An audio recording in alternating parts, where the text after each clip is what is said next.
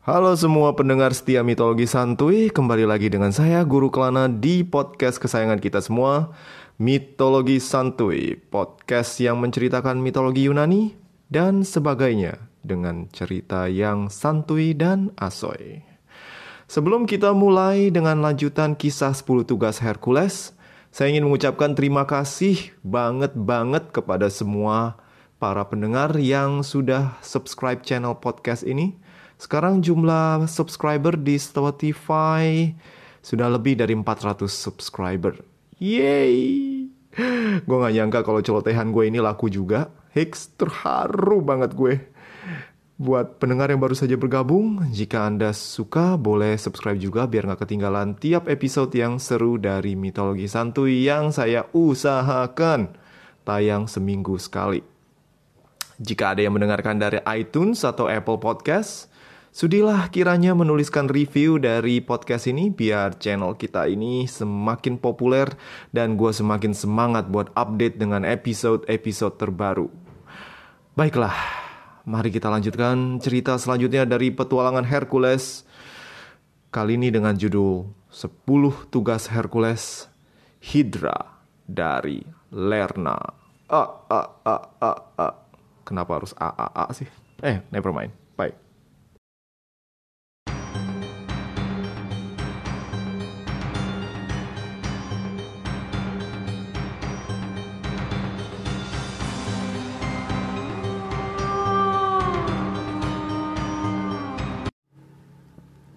Siang itu Orestes sang raja Mycenae dan sekitarnya sedang menikmati segelas anggur di balairung istananya sambil menikmati pertunjukan ciwi-ciwi cantik yang pandai menari.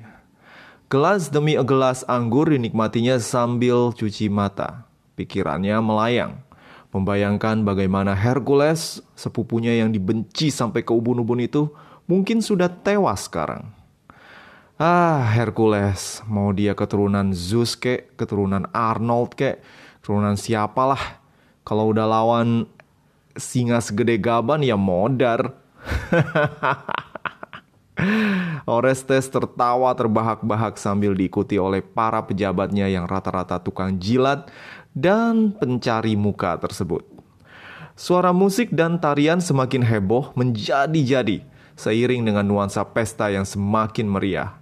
Namun, tak lama kemudian, suara keramaian pesta tersebut berubah menjadi teriakan ketakutan dari para penari yang berlarian. Ah, ah. Irama musik terhenti, dan prajurit kemudian bersiaga dengan tombak menghadapi sesosok makhluk mengerikan yang tengah berjalan memasuki balairung istana. Monster tersebut berwujud seperti manusia, berbadan kekar, berkepala singa, dan lehernya yang bagai beton berkalungkan gigi-gigi singa yang tajam. Tangan kanannya memegang sebuah gada kayu yang besar dan sang monster berjalan mendekati singgasana Orestes. Jeng jeng. Para prajurit berusaha menghentikan langkah sang monster namun tak ada yang berani menyerangnya. Aura mengerikan begitu menyeruak dan satu persatu prajurit menjaga menjatuhkan tombak karena tangan mereka gemetar melihat monster berkepala singa ini. Orestes yang penakut berusaha menyelamatkan mukanya dengan memaki para prajurit yang tak berdaya. Melihat sang monster, namun makiannya tak dihiraukan oleh para prajurit. Sang monster semakin dekat dan Orestes nyaris saja kencing di celana kalau saja sang monster tidak berhenti dan menanggalkan mantel singa yang dikenakannya. Oi, sepupu. Ini singa Nemea yang lu suruh bunuh. Udah gue jadiin mantel. So, what's next? Orestes terkejut melihat wujud asli dari monster Lion Man tersebut. Ternyata itu adalah sepupunya, Hercules. Dalam hatinya, si raja pendengki ini kagum melihat Hercules berhasil menaklukkan singa raksasa yang telah lama menjadi momok bagi kerajaannya. Namun rasa kagum tersebut segera berganti dengan dengki yang memang sudah menjadi sifat dasar sang raja. Ah, wajar lah ya, singa tua gitu, gampang buat bunuhnya. Sayang aja gue gak sempet, makanya gue suruh lu. Oh ya, di Danau Lerna nih ada monster ganas, namanya Hydra. Katanya sih dia jaga pintu masuk menuju alam maut. You know, alam di mana Hades tinggal. Belakangan ini banyak nelayan nih yang jadi sasaran empuk Hydra yang doyan makan orang itu. Gue sih kagak kepengen ganggu itu monster sebenarnya. Cuma ya gue kan mesti jagain penduduk gue. Nah berhubung gue sibuk nih ya, coba lu pergi ke sana dah bantai itu Hydra buat gue. Gih, sana.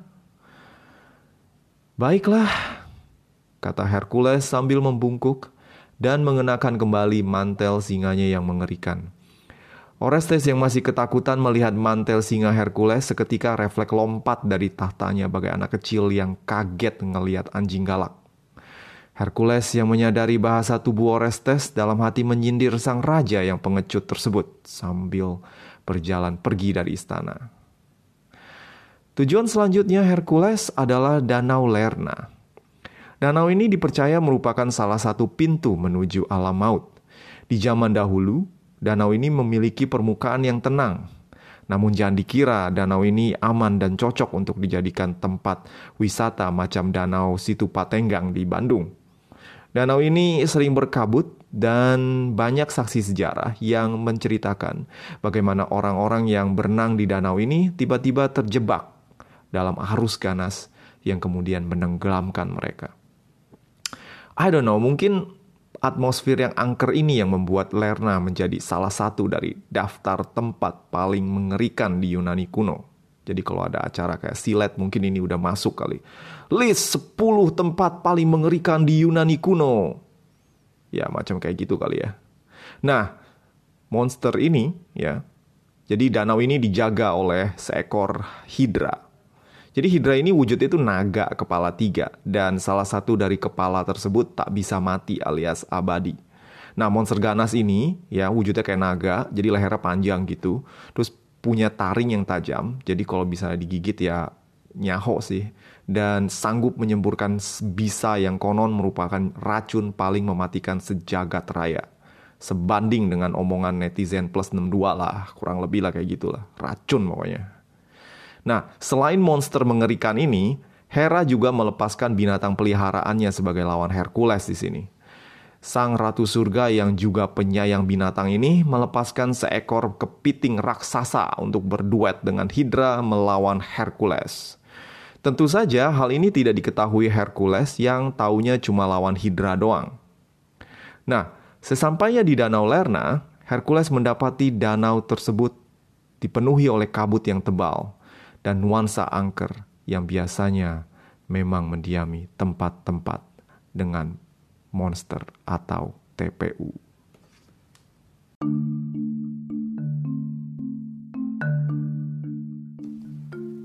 Permukaan danau terlihat tenang dan tampak tak ada monster, ikan, apalagi hidra yang menakutkan tersebut. Hercules pun duduk beristirahat dan dasar emang orang kurang kerjaan, Tangannya mengambil batu dan iseng melempar permukaan batu tersebut dengan batu pipih yang diambilnya. Niat kepengen bikin batu mantul tiga kali kayak di film-film, tapi tuh batu malah tenggelam. Ya iyalah, wong dia ngambil batunya segede kepala, gimana nggak tenggelam? Kurang cerdas emang nih manusia setengah dewa. Batu yang dilemparkan oleh Hercules menimbulkan gelombang di permukaan danau, dan tiba-tiba dari danau tersebut muncullah seekor monster ganas berkepala tiga dengan leher yang tinggi menjulang bagaikan jerapah di kali dua. Kulitnya yang berwarna biru terang bercampur putih, terlihat basah seperti kulit ikan hiu. Matanya yang kuning dan sosoknya begitu mengerikan Hidra, sang penunggu pintu alam maut, telah bangkit dari tidurnya.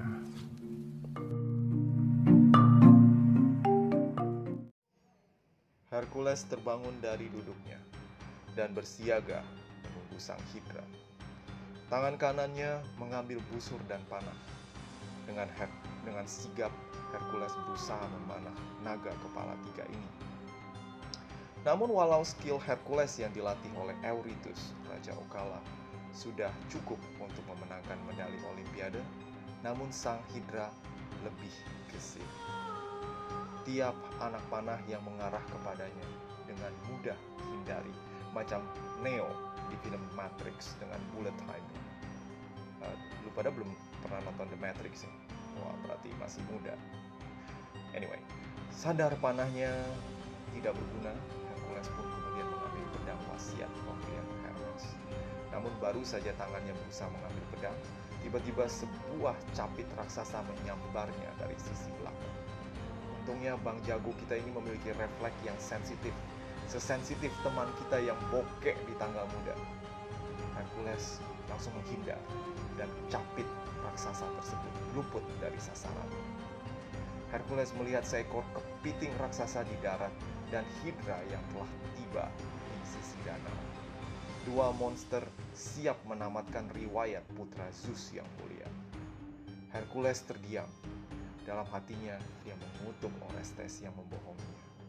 Sialan Orestes, katanya satu misi satu tugas. Sekarang gue mesti lawan dua monster sekaligus. Awas aja ntar. Hercules tidak tahu kalau kepiting raksasa yang menyerangnya ini bukanlah misi yang diminta oleh Orestes. Orestes hanya tahu kalau ada Hydra di Lerna, bukan kepiting. Lagi pula Orestes tak pernah meninggalkan istananya. Tahu apa pula dia? Hera adalah sosok yang berada di balik kehadiran monster tambahan yang kini terus menggempur Hercules. Sang kepiting raksasa tersebut menyerang Hercules dengan kedua capit raksasanya. Untungnya karena berukuran segede mobil Avanza, Hercules dengan mudah menghindari terkaman sang kepiting yang ganas. Namun Hydra tidak bisa memberikan nafas untuk Hercules. Ketiga kepalanya memuntahkan racun ganas ke arah Hercules. Dan untungnya pahlawan kita ini masih punya senjata rahasia. Mantel singa Nemea yang dikenakannya itu mampu menahan siraman racun Hydra dan nyawa pahlawan kita ini masih selamat. Lalu kepiting raksasa tersebut menyerangnya dengan tanpa membiarkan Hercules menghela nafas lega. Pokoknya digaspol. Serangan demi serangan. Hercules sadar satu-satunya cara untuk menaklukkan kedua lawannya ini adalah mengurangi satu dari dua monster ini. Dari kedua monster ini lebih mudah untuk melawan sang kepiting raksasa yang walaupun kuat memiliki gerak yang lambat. Hercules mengambil gada kayunya dan kemudian mengambil ancang-ancang menyerang. Sang kepiting raksasa seolah ingin menunjukkan kemampuannya, kemudian menyeruduk Hercules sampai terjatuh. Hercules yang terjerembab kemudian bangkit dan sebelum serangan berikutnya dari kepiting atau hidra menghantam dirinya, Hercules melompat tinggi dan memegang gada tersebut dengan kedua tangannya. Dengan teriakan "Wata!" ala Bruce Lee, Sang pahlawan mementung kepiting raksasa tersebut dengan sekuat tenaga. Hantaman keras tersebut membuat badan kepiting tersebut retak dan Hercules yang gembira serangannya berhasil langsung memberikan serangan pentungan bertubi-tubi pada bagian tubuh yang retak tersebut. Cedar, cedar, cedar, cedar, cedar, cedar. Hantaman demi hantaman membuat sang kepiting raksasa kelenger dan jatuh dengan kondisi tubuh pecah berantakan. Hera yang mengamati bagaimana kepiting pilihannya dijadikan sansak oleh Hercules, kemudian mengangkat jasad tak bernyawa tersebut dari tanah dan kemudian menaruhnya ke langit. Sang kepiting sekarang menghiasi semesta dan kita mengenalnya dengan nama rasi bintang Cancer. Sekarang Hercules hanya berhadapan dengan Hydra, monster buruannya yang Menyadari bahwa Hydra memiliki tiga kepala, maka cara terbaik membunuhnya adalah menggunakan pedang. Hercules kembali menghunus pedang wasiat dari Hermes dan melompat menerjang Hydra. Monster dengan kepala tiga ini harus dihadapi dari jarak dekat. Dari jarak jauh, dia akan menyerang dengan bisa mautnya dan panah tidak mempan melawannya. Setidaknya dari jarak dekat, Hercules bisa memenggal kepala sang monster demikian strategi cerdas Hercules untuk menaklukkan sang Hydra. Bagaikan master kungfu Wudang dengan pedang barat, Hercules memamerkan kebolehannya bermain pedang. Dengan memanfaatkan pantulan pada pohon bakau di tepi danau, Hercules kemudian menendang salah satu kepala dari Hydra sebelum memenggal kepala yang lain dan menyikut satu lagi sisanya. Hercules kemudian mendarat dengan posisi superhero landing dan kepala yang terpenggal jatuh di sampingnya. Gile, keren banget. Kalau ada produser film scene tadi barusan udah masuk film nggak usah diedit lagi atau di retake gumam Hercules. Namun kekerenan Hercules tak berusia panjang. Tiba-tiba dua kepala Hydra langsung menyergapnya dan nyaris menggigit punggungnya seandainya saja mantel singa Nemea tidak dikenakannya Hercules berguling ke depan dan menekan punggungnya Gigitan Hydra cukup kuat dan menimbulkan memar pada punggungnya. Jika tidak ada mantel, tentu daging Hercules sudah dikunyah nikmat oleh Hydra. Hercules kemudian menatap Hydra tersebut dan terkejut mendapati Hydra kepala tiga tersebut kini memiliki empat kepala. Loh, kan tadi barusan gue penggal satu. Tiga kurang satu kan dua. Kok sekarang jadi empat? ya gue nggak gitu cerdas-cerdas amat sih tapi itu hitungan ala anak SD gini mah gue masih bisa lah demikian pikir Hercules Hercules kemudian melihat kepala dari Hydra yang dipenggalnya masih terletak di tanah tak berdaya dirinya masih tidak menyadari bahwa Hydra adalah monster yang memiliki kemampuan untuk beregenerasi setiap kali kepala Hydra terpenggal, maka akan tumbuh dua kepala menggantikan kepala yang terpenggal tersebut. Hail Hydra! Eh, sorry, salah franchise.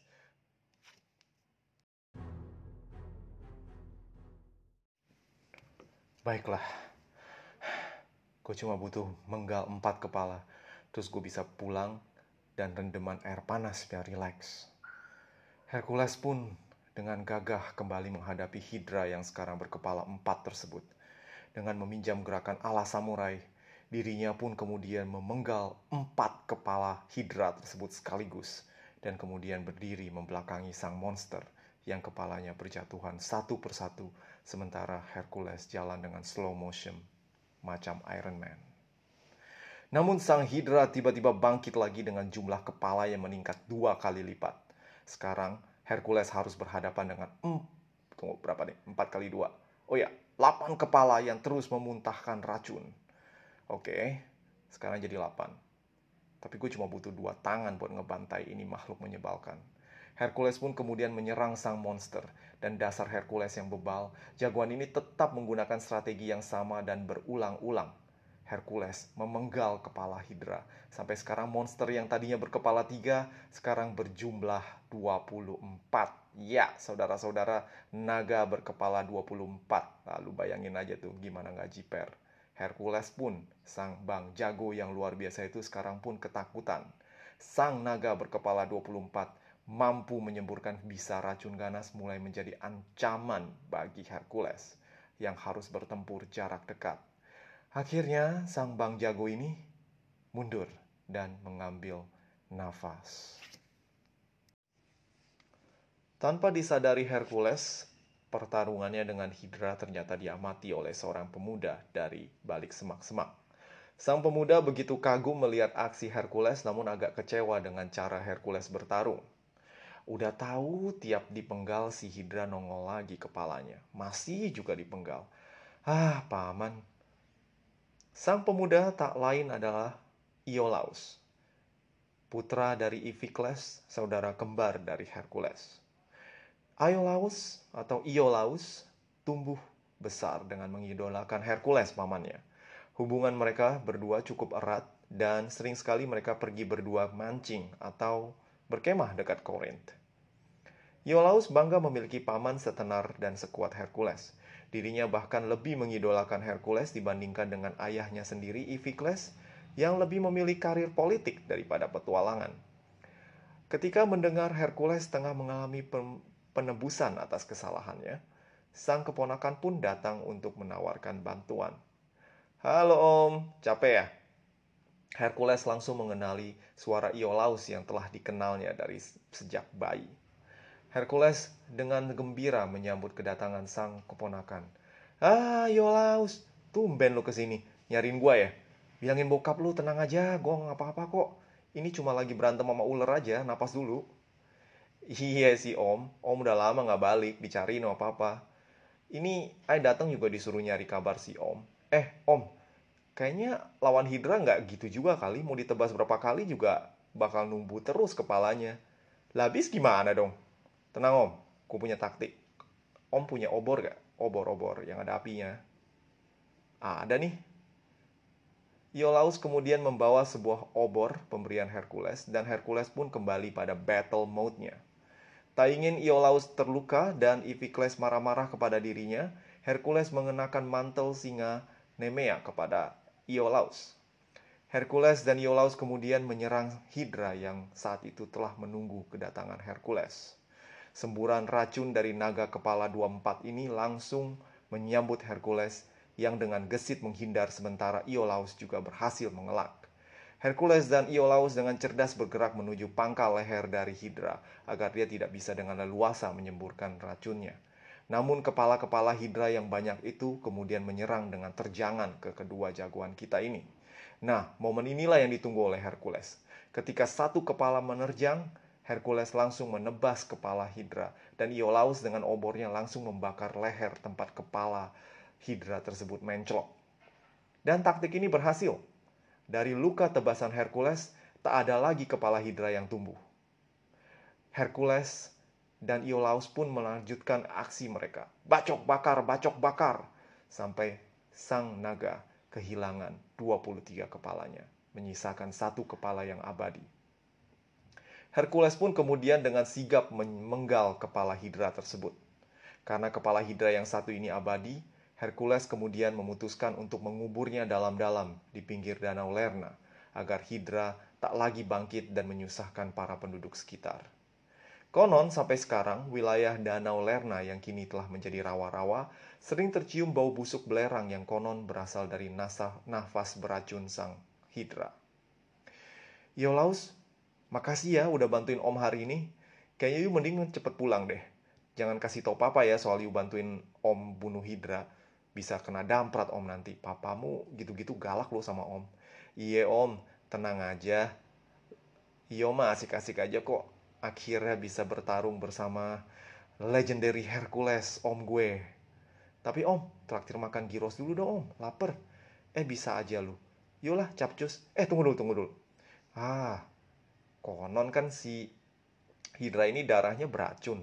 Gua comot dulu lah darah-darahnya gue kasih ke uh, panah gue bisa jadi senjata maut nih. Plus damage 300 Aksi Hercules mengambil racun ini memang adalah sesuatu yang akan mengubah masa depan. Di kemudian hari, racun Hydra di panah Hercules merupakan salah satu senjata yang akan menentukan arah dari perang Troya.